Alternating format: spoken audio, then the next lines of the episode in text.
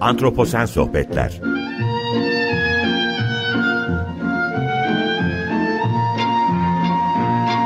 Hazırlayan ve sunan Utku Perktaş Merhaba, iyi akşamlar herkese. Antroposen Sohbetleri hoş geldiniz. Ben Utku Perktaş.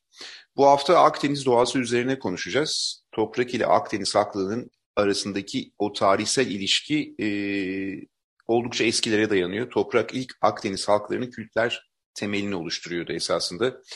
Toprağa bağlı ve yakın olduklarını kabul ediyorlardı ve toprağı belli ölçüde kullanıyorlardı. Ta ki 18. yüzyıla kadar esasında 18. yüzyıldan sonra yavaş yavaş artık Akdeniz doğası zarar görmeye başladı insanın e, faaliyetleri sonucunda ve girdiğimiz antroposen çağında Akdeniz doğası farklı ölçülerde zarar görmeye devam ediyor. Özellikle hem insanın e, müdahalesi buna artı bir etki olarak da e, iklim değişiminin de tabii katabiliriz ama iklim değişimi de tabii insanın o nüfus artışıyla beraber, dünyadaki nüfus artışıyla beraber gelen bir etki olarak algılanabilir ve insan etkisi e, her şeyin aslında baş, başında yer alıyor diye düşünebiliriz. Bu özellikle insan ve Akdeniz doğası arasındaki bu ilişkinin bozulmasıyla beraber de Akdeniz bölgesindeki birçok e, canlı türü artık zarar görmeye başladı. Akdeniz bildiğimiz üzere bir hotspot esasında dünyada bir sıcak nokta ve birçok endemik türü barındırıyor. Özellikle bitkiler anlamında bakacak olursak çok fazla endemik var. E, hayvanlar anlamında bakacak olursak, kuşlar anlamında bakacak olursak da gizli kalmış bir sürü genetik çeşitliliğe ev sahipliği yapan bir coğrafya. Bugün Akdeniz doğası üzerine konuşacağız ve bu konuşmayı yaparken de e, Akdeniz vejetasyonu konusunda, Akdeniz vejetasyon ekolojisi konusunda uzman e, bir araştırmacıyla beraber olurken bir de Muğla Çevre Platformu'ndan iki gönüllü e, programa konuk olacak. Dolayısıyla bugün üç konuğum olacak programda. Ee, öncelikle onlara bir hoş geldiniz demek istiyorum. İlk konuğum Profesör Doktor Çağatay Tavşanoğlu, Hacettepe Üniversitesi öğretim üyesi. E, Akdeniz vejetasyonu üzerine çalışıyor. Aynı zamanda yangın ekolojisi üzerine çalışıyor. Çağatay hoş geldin. Merhaba, hoş bulduk. Çok teşekkür ederim davetimi kabul ettin. Ve e, Akdeniz'de özellikle kendi ülke sınırlarımız içerisinde e, önemli faaliyetler yapan Muğla Çevre Platformu'nu bugün konuk etmek istemiştim ben ve oradan o platforma üye iki gönüllüyle beraber olacağız. E, Umay Karabaş ve Neşe Tuncer. Umay ve Neşe hoş geldiniz. Çok teşekkür ederim davetimi kabul ettiğiniz için. Hoş bulduk. Hoş bulduk. Ne teşekkür ederiz. Teşekkür Şu an galiba siz de ar arazidesiniz. Ee... Biz araziden ziyade Akbelen Ormanı direnişindeyiz. Evet. Ee, tam da programa da denk geldi. Konuşuruz biraz sonra. Evet. Dışarıdayız. Tamam, çok, çok çok teşekkürler. Ben şimdi Çağatay'la başlamak istiyorum programı. Özellikle Akdeniz'i düşündüğümüzde yani ülkemiz sınırları içerisinde e, bakacak olursak Akdeniz'in karşı karşıya kaldığı özellikle vejetasyonun buradaki biyoçeşitliliğin karşı karşıya kaldığı tehditler neler? Çünkü hotspot olduğunu biliyoruz. Birçok endemik türe ev sahipliği yaptığını biliyoruz. Çağatay bu konuda ne söylersin? E, hem kendi ilgi alanından yola çıkarak biraz kendini tanıtarak yaptığın çalışmalar ölçeğinde e, biraz bilgi verebilir misin acaba bu konuda? Tabii teşekkürler bu konuyu gündeme taşıdığın için de. Ee, Akdeniz coğrafyası gerçekten çok e, biyoçeşitlik açısından çok önemli bir coğrafya dediğin gibi bir biyoçeşitlik sıcak noktası çok yüksek endemizme sahip. Aynı zamanda çok büyük oranda da tüm tüm Akdeniz coğrafyası büyük bir tahribat görmüş. Çünkü burası medeniyetin beşiği biliyorsunuz. Ee, büyük evet. medeniyetler bu, bu coğrafyada kurulmuş ve e, dolayısıyla da doğayı e, binlerce yıldır buradaki insanlar e, kullanmışlar. Büyük imparatorluklar, sistemli e, devletler yani insan toplulukları sistemli devletler haline evrildikçe, büyük imparatorluklar oluştukça burayı çok daha e, etkin bir şekilde kullanmaya başlamışlar. Tabi bu doğa için çok iç açıcı bir sonucu olmamış, öyle diyebiliriz. Yani bunu ta eskiye kadar Yunan medeniyetlerinden Roma'ya, Osmanlı'ya, e, işte Orta Orta Çağ ve sonrası Akdeniz'ine ve günümüzdeki nüfus artışının çok yoğun olduğu günümüz Akdeniz'ine kadar uzatabiliriz. En büyük tabii ki eğer Akdeniz'deki en büyük e, tehdit nedir derseniz elbette ki habitat kaybı derim. Habitat kaybı nasıl geliyor? Habitat kaybı e, ormanların ortadan kalkması bir habitat kaybı sebebi. E, onun haricinde çok göz ardı edilen, hep ormanlara odaklanılıyor ama çok göz ardı edilen makilik habitatlar ve çalılık habitatlar var ki e, ormanlar gibi aynı şekilde çam ormanları gibi Akdeniz vejetasyonun ana bileşenleridir bunlar. E, onlar tamamen göz ardı ediliyor. Çoğu zaman koruma statüsünden e, mahrum kalıyorlar. Ve tabii ki e, günümüzde e, yapılaşma e, en büyük tehditlerden biri, habitat kaybının en önemli etkilerinden biri. Özellikle e, işte orman alanlarına izin verilmesi yapılaşmaya. Onun haricinde zaten e, e, koruma statüsü olmayan makilik alanların bu konuda kullanılması e, çok ciddi problem. E, geçmişte belki daha farklı problemlerden bahsedebilirdik ama günümüze bakarsak e, hani denizel kirliliği falan saymazsam eğer karasal ortamdan, evet, ekosistemlerden evet. bahsedeceksek en büyük e, problem habitat kaybı ve habitat parçalanması diyebiliriz aslına bakarsanız. Çünkü ormanlar ve makilikler sadece tamamen yok edilmekle kalmıyor. Bazı bölgelerde ise işte ortasından bir yol geçebiliyor ya da e, işte bir maden ocağı açılabiliyor ve habitatlar parçalanıyor. E, belki tek yıllık bitkiler için daha küçük canlılar için çok daha büyük sorun olmayabiliyor ama özellikle daha büyük organizmalar için mesela büyük memeli hayvanlar için, kuşlar için bu habitat e, parçalanması onlar için de tehlik tehlikeli. Habitattan tamamen bu hayvanların e, uzaklaşmasına neden oluyor diyebilir. Dolayısıyla da e, işte bir yerden bir, bu, bu coğrafyada bir yerden bir yol geçirecekseniz, otoyol yapmayı planlıyorsanız ki şu anki düşündüğümüzde Muğla Antalya yöresinde çok yoğun planlar var bu konuda.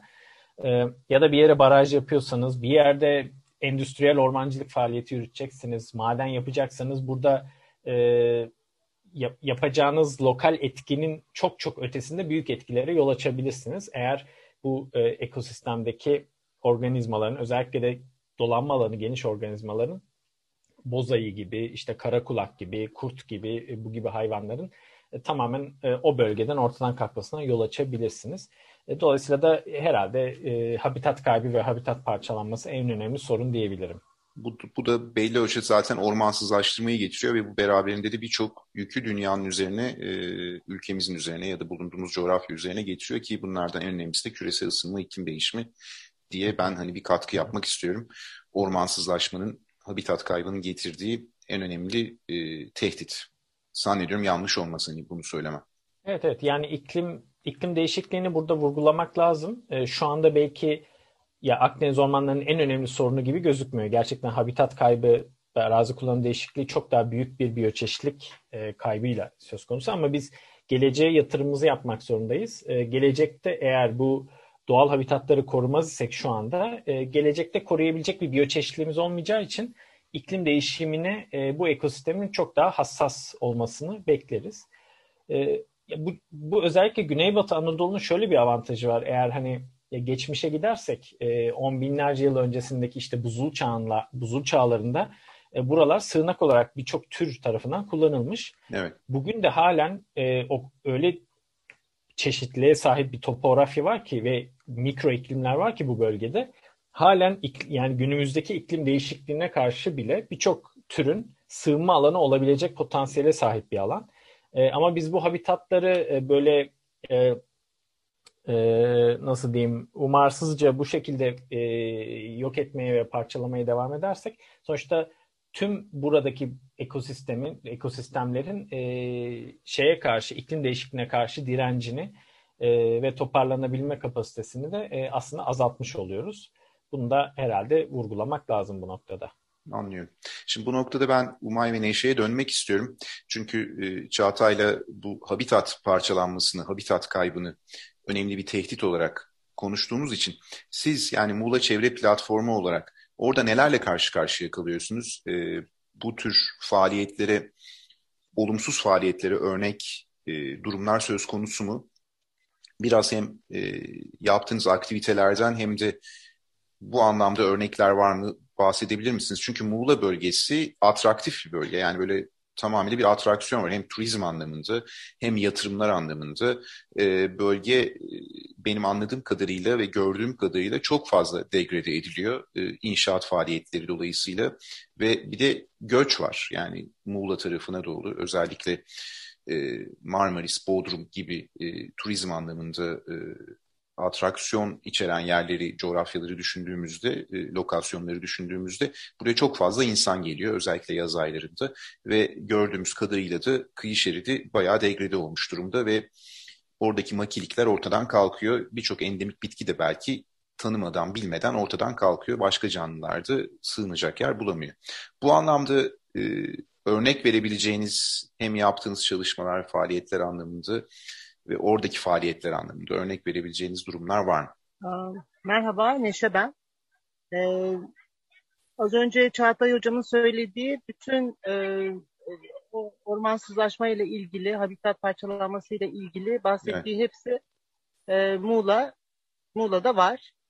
E, mesela e, şu anda içinde bulunduğumuz Akbelen Ormanı e, maden sahasına tahsis edilmiş vaziyette. Muğla'nın yüzde altmışı e, çeşitli madenler için ruhsatlandırılmış durumda. Kömür sahalarını e, şu anda e, faaliyet halinde olan kömür sahalarını herhangi bir Google haritası açıp e, Muğla üzerine baktığınız zaman kilometrelerce görebilirsiniz. Yaklaşık 15 kilometre maden alanı var. Hem Yeniköy, Kemerköy e, termik santralleri için hem Yatağan e, termik santrali için. E, onun dışında endüstriyel plantasyon e, amaçlı olarak e, Çamovası Beçin, Milas yakınlarında e, kesim yapılıyor. Ula'da kesim yapılıyor. E, çünkü e, şu anda orman bir ürün olarak görülüyor. Yani orman orman kesimi işte tomrukları para ettiği için e, de kesiliyor. E, yüzlerce yıllık Kızılçam ormanları kesilip onun yerine çok daha çabuk e, büyüyebilen e, ağaçlar tercih edilip gençken e, kesiliyorlar. E, Köyceğiz'deki sığla ormanlarında mesela ciddi bir habitat parçalanma durumu var. Dolayısıyla İnternet bağlantınız kötü olabilir mi acaba? Ee, arada bir sesiniz gidiyor Neşe ama beni duyabiliyor musunuz? Sanıyorum ses burada birazcık internet bağlantısından kaynaklı olaraktan e, bağlantıyı kaybettik. Çünkü kendileri şu anda sahadalar. E, oradaki ormanların kesilmesini önlemek için bir aslında onlar da eylem içindeler. Ben tekrar Çağatay'a dönmek istiyorum. E, tekrar bağlanacağız onları. E, Çağatay bölge aynı zamanda hani habitat kaybından habitat kaybını e, söyledik. Bu anlamda bir e, baskı var ama küresel ısınmaya bağlı olarak bölgede yangınlar da ortaya çıkıyor ve sen yangın ekolojisi anlamında da bölgeyi e, o bölgeyi aslında e, uzun süredir çalışan bir bilim insanısın. E, bu konuda yangınların bölgeye verdiği zararlar konusunda e, bir şeyler söyler söyleyebilir misin ya da var mı böyle bir zarar? Yani şöyle önce şunu söyleyeyim hani iklim değişikliğiyle birlikte yangınların artması bekleniyor bu bu, bu bölgede.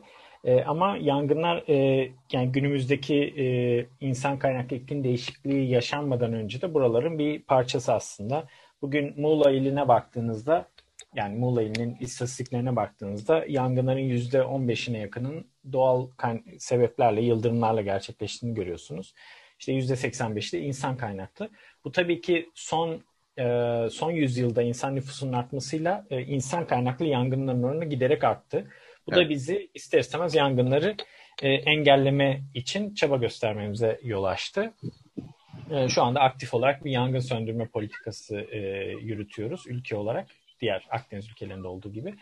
E, yangınlar özellikle e, aşırı şiddetli olduklarında ve çok büyüdüklerinde e, e, zarar verici özellikleri çok artabiliyor. E, ne olabiliyor? Birçok e, normalde yangını canlı atlatabilecek birçok bitki yangını e, atlatamıyor. Ya da habitatın normalde e, daha az miktarda habitat e, yan, yanacakken e, çok daha büyük habitatlar yanıyor. Bu da alanın rejenerasyonunu yavaşlatabiliyor.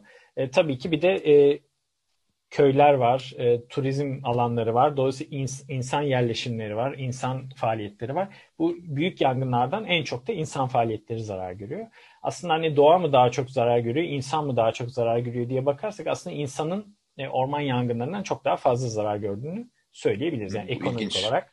Bu ilginç evet, bir bilgi. Bunu söylemekte sakınca yok. Çünkü doğa kendini en azından Akdeniz vejetasyona sahip bölgelerde doğa kendini yangından sonra yenileme üzerine programlamış milyonlarca yıllık bir evrim sürecinde. Çünkü buralar e, milyonlarca yıldır orman yangınlarına maruz kalıyor ya da çalılık yangınlarına. Doğal ormanda doğal olarak bu ormanların yanması aslında e, bu ormanların bir gerçeği yani olması gereken evet, bir şey. Kabul etmek de gerekiyor. Evet. Kabul peki etmek peki gerekiyor. hemen hemen bu noktada bir şey soracağım. E, Neşe ve Umay tekrardan bağlandılar onlara döneceğim.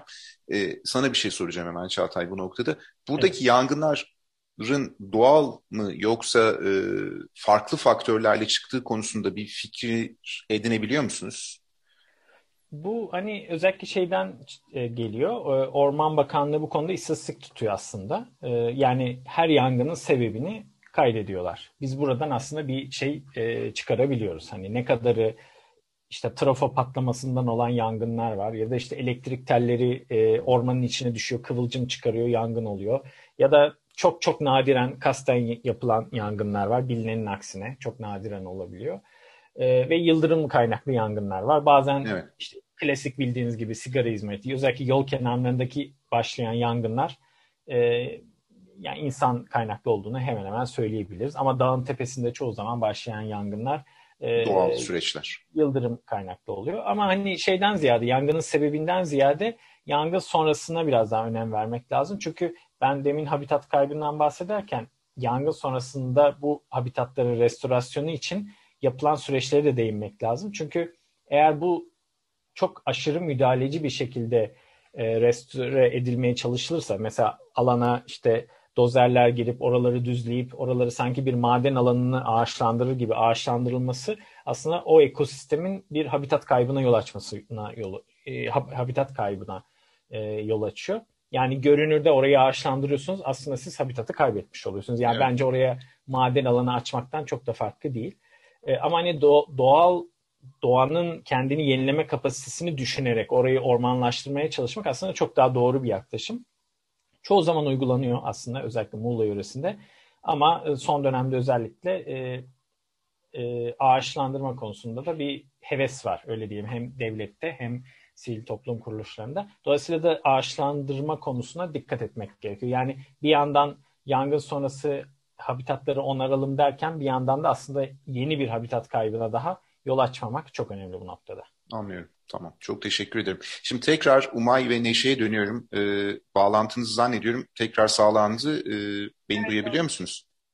Duyabiliyoruz. Siz bizi duyabiliyor tamam. musunuz? Evet, evet duyabiliyorum. Şimdi tamam. kaldığımız yerden devam edebiliriz. Esasında oradaki faaliyetleri anlatıyordu Neşe. Ee, oradan devam etsek ne tür insan faaliyetleri var? Madencilikten bahsediliyordu evet. ve zannediyorum şimdi madencilik amaçlı yapılacak bir kesim için siz de ormanı bekliyorsunuz. Evet aslında bu şöyle yani biz şu an Milas İkizköy Akbelen Ormanı direnişinden katılıyoruz programa. ormanın girişinde çadırlı nöbet alanı evet. kurduk. buradaki kesimin yani niyetlenilen kesimin amacı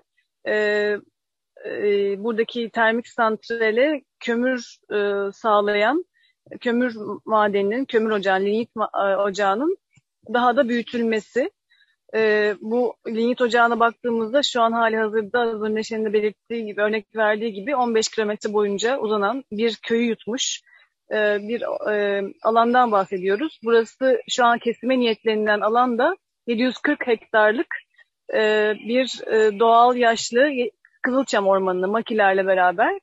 E, yani e, bizler artık e, yani e, açıkçası şöyle bir duyguya da sahibiz. E, sizler de büyük ihtimalle katılırsınız. Yani e, burada hiçbir endemik tür olmasa da, burada sadece üç tane güvercin de yaşıyor olsa, e, yani doğal alanları ve doğal habitatları artık kaybetme lüksümüz yok. E, doğal alanların yani bu, bunun hiçbir pazarlığı yok artık. Çünkü çok özellikle hızlı... özellikle Akdeniz için galiba bunu da söyleyebiliriz. Yani her yer için geçerli olan bir şey de. Bir tek çok yer için. Yani biz şu an hani buradayız ve İkizlere için de tabii aynı şey geçerli. Yani hani Anadolu'nun pek çok tarafında tarafı için bunu söyleyebiliriz. Fakat biz yani Muğla'dayız ve mücadeleyi buradan yürütüyoruz. Dolayısıyla burayı daha iyi tanıyoruz. Ee, yani önümüze gelen e, projeleri, e, kalkışılan e, yatırım adı altında kalkışılan projeleri bildiğimiz için artık e, yani bir pazar pazarlık edemeyeceğimiz e, görüşündeyiz. E, yani mesela işte biz burada ilk akşam e, e, cumartesi akşamı çadır nöbetine başladığımızda e, akşam İshak kuşuyla uyuduk. Evet. Sabah kalktığımızda ispinozlar ve çam baştan karalarıyla uyandık. Yani e, yani e, bu, bu burası bizlerin dışında başka pek çok, çok canlının var. evet, alanı. Elbette. Evet, Gerçek evet. Yani var. oklu, oklu kirpilerin yaşam alanı, e, hani baktığımızda işte e, kara kulakların dola, dolaşım alan, alanı olabilir büyük ihtimalle e, vesaire. Yani e, tabii bir yandan şöyle bir çelişkiden de belki bahsetmek lazım. Şimdi e, bizler işte bizler de insanlar antroposen çağın e, üyeleri olarak aslında biz de buraya geldik. Pek çok insan e, baş, kendi türümüzün e, verdiği bir takım kararlara karşı ormanı savunmaya çalışıyoruz. Fakat aynı zamanda ormana ait olmayan bir takım şeylerle buradayız. Yani mecbur evet. öyle bir mec, mecbur kalıyorsunuz ki şimdi yani biz tabii ki burada çöp bırakmıyoruz, işte plastik bırakmıyoruz işte ama bir kalabalık var burada. Şimdi ormana ait olmayan bir kalabalık da var mesela aşağında burada. Evet. Yani böyle çelişkiler de var. Yani oysa e, hani e, baktığımızda mevzuat mevzuat da çok açık. E, aslında mevzuatın e, uygulandığı bir e, dönemde yaşıyor olsak e, hiçbirimiz bu kadar savunuculuk yapmak zorunda kalmayabiliriz. Yani Tuz Gölü geçtiğimiz günlerde mesela Tuz Gölü örneğinde bunu gördük. Evet, yani evet, özel evet. çevre konu bölgesi sulak alan vesaire aslında mevzuat çok net rehabilite et diyor. İyileştir, rehabilite et diyor. Ama su yokluğundan ee, flamingoları kaybettik. Evet yani mesela biz burada e, çok çok büyük bir çelişkide ve çok üzü, üzü yani insan çok üzülüyor gerçekten. Ormanı ormancıya karşı koruyoruz yani. Veya evet. suları devlet su işlerine karşı koruyoruz. Evet. Yani bu, bu noktada e, bir şey soracağım. Şimdi e, hemen e, bu faaliyet yani bu bir bu bu oradaki tehditlerden bir tanesi. Peki yani çünkü süremiz yavaş yavaş sona doğru geliyor. Aklımdaki o diğer soruları da hemen yöneltmek istiyorum Umay sana, size Neşe ve sana. E, hı hı. E, bölgede başka ne tür faaliyetler var? Mesela şimdi bu, burada bir orman kesimi faaliyeti söz konusu. E, başka ne tür e, olumsuz faaliyetler var? Yani e, yol e, ulaşım adına mesela baraj mesela yani şimdi bizim bulunduğumuz e, köyün bizim bulunduğumuz alanın e, e, daha da yukarı iki köy yukarısında bir Bodrum Barajı projesi var mesela yine DSİ'nin bir projesi.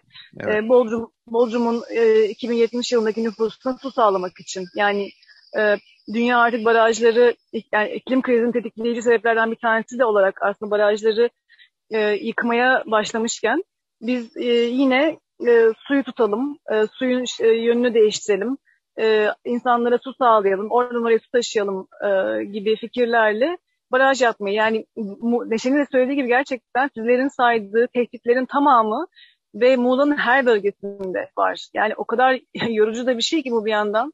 Evet. yani bayağı da maden... bir bayağı da bir koşturuyorsunuz yani e, sizler. Evet. Yani ne, ne olsun biz koşturalım durdurabiliyoruz. Yani mücadele ettiğimiz zaman, direndiğimiz zaman, itiraz ettiğimiz zaman durdurabildiğimiz işler de oluyor. Ee, şimdi mesela Tuzla e, sulak alanına e, karşı yani o, o oradaki projeyi de büyük ihtimal çok çok büyük ihtimalle bertaraf edeceğiz.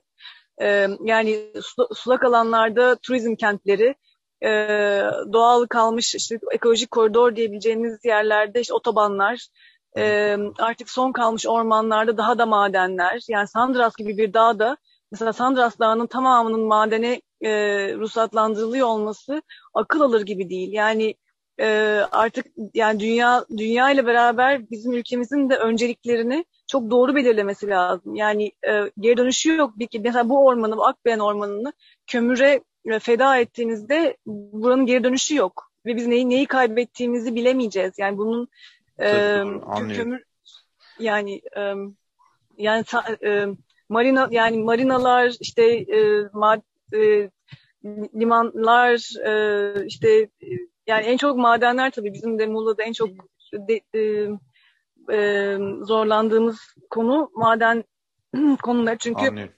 maden ocakları pardon yani e, e, mermer ocakları, taş ocakları, işte inşaatı desteklemek için tabii bunlar aynı zamanda e, turizm tesisleri vesaire. Yani her, her şey her şey var. Ne tehdit ararsanız var burada gerçekten. Tamam. Çok çok teşekkür ediyorum. Şimdi burada bir Çağatay'a hızlı dönüyorum çünkü programın son 1-2 dakikası kaldı. Ee, Çağatay, bölgedeki endemik türlerin sayısı hakkında hiç bilgin var mı? Yani bu, bu yapılan faaliyetlerle aslında ne kaybediyoruz biz? Aslında hani Muğla, Muğla endemikler açısından çok zengin. Özellikle bitkiler açısından yüzlerce endemik tür var ama lokal olarak mesela e, Umay'ın bahsettiği ve orada nöbette durdukları Akbelen Ormanı'nı belki bir e, botanikçi incelese belki o kadar çok endemik tür bulmayabilir. Klasik bir evet. e, Kızılçam Ormanı gibi görebilir. Ama aslında bu ormanların dinamizmini e, çoğu insan bilmediği için e, bu ormanları çeşitlilik açısından fakir görebiliyorlar ama bu ormanların bir dinamizmi var. O, o ormanlarda yangın çok önemli bir faktör ve eğer o ormanlar gelecekte bir şekilde yangına maruz kalacaksa ki bu doğal doğal bir süreç. Belki evet. 50 yıl sonra yanacak, belki 40 yıl sonra bilmiyoruz. Evet. Sonuçta bir şekilde yanacak bu Kızılçam ormanlarının gerçeği. Beklenen bir şey bu. Orada, orada çok e, kesinlikle orada çok büyük bir çeşitlilik ortaya çıkacak. Çünkü toprağın altında çok yüksek bir çeşitlilik duruyor orada aslında. Hı, hı. Biz sadece toprağın yukarısına baktığımızda e, orayı sadece işte bazı e, makiliklerde bulunan türler ya da kızılçamdan oluşan hani koruma önemi olmayan türlerden oluşuyor gibi görüyoruz ama oldu da orada bir yangın çıktı. E, bir yıl sonra oraya gidip baktığınızda bizim Muğla'daki bütün çalışmalarımız bunu gösteriyor. Evet. Milas'ta bile çalışmalar yaptık. Bir yıl sonra gidip baktığınızda orada normalde ormanın ormanda bulunanın 3 e, katı daha fazla bitki türü ve buna bağlı olarak farklı kuş türleri, farklı böcek türlerini görüyorsunuz ve e, bunların çoğu aslında dışarıdan değil ormanın bizzat içinden geliyorlar. Çünkü yangına karşı adaptasyonu olan bitkiler bunlar. Toprağın altında tohumları, yumruları onlarca yıl yangını bekliyorlar ve yangından sonra şey yapıyorlar, çimleniyorlar ve ortaya çıkıyorlar.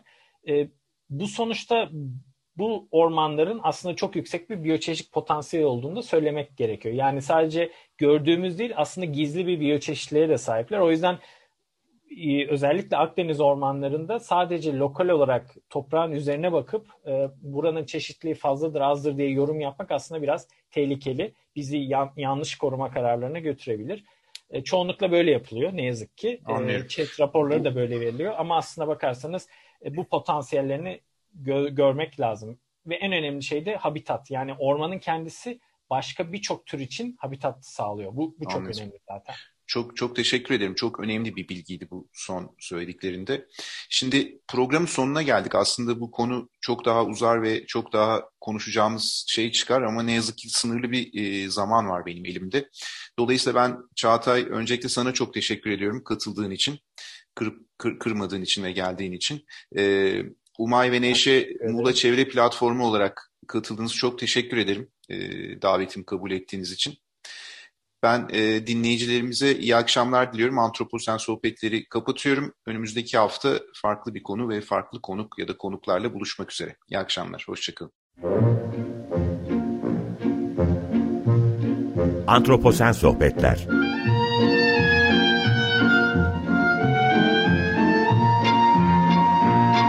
Hazırlayan ve sunan Utku Perktaş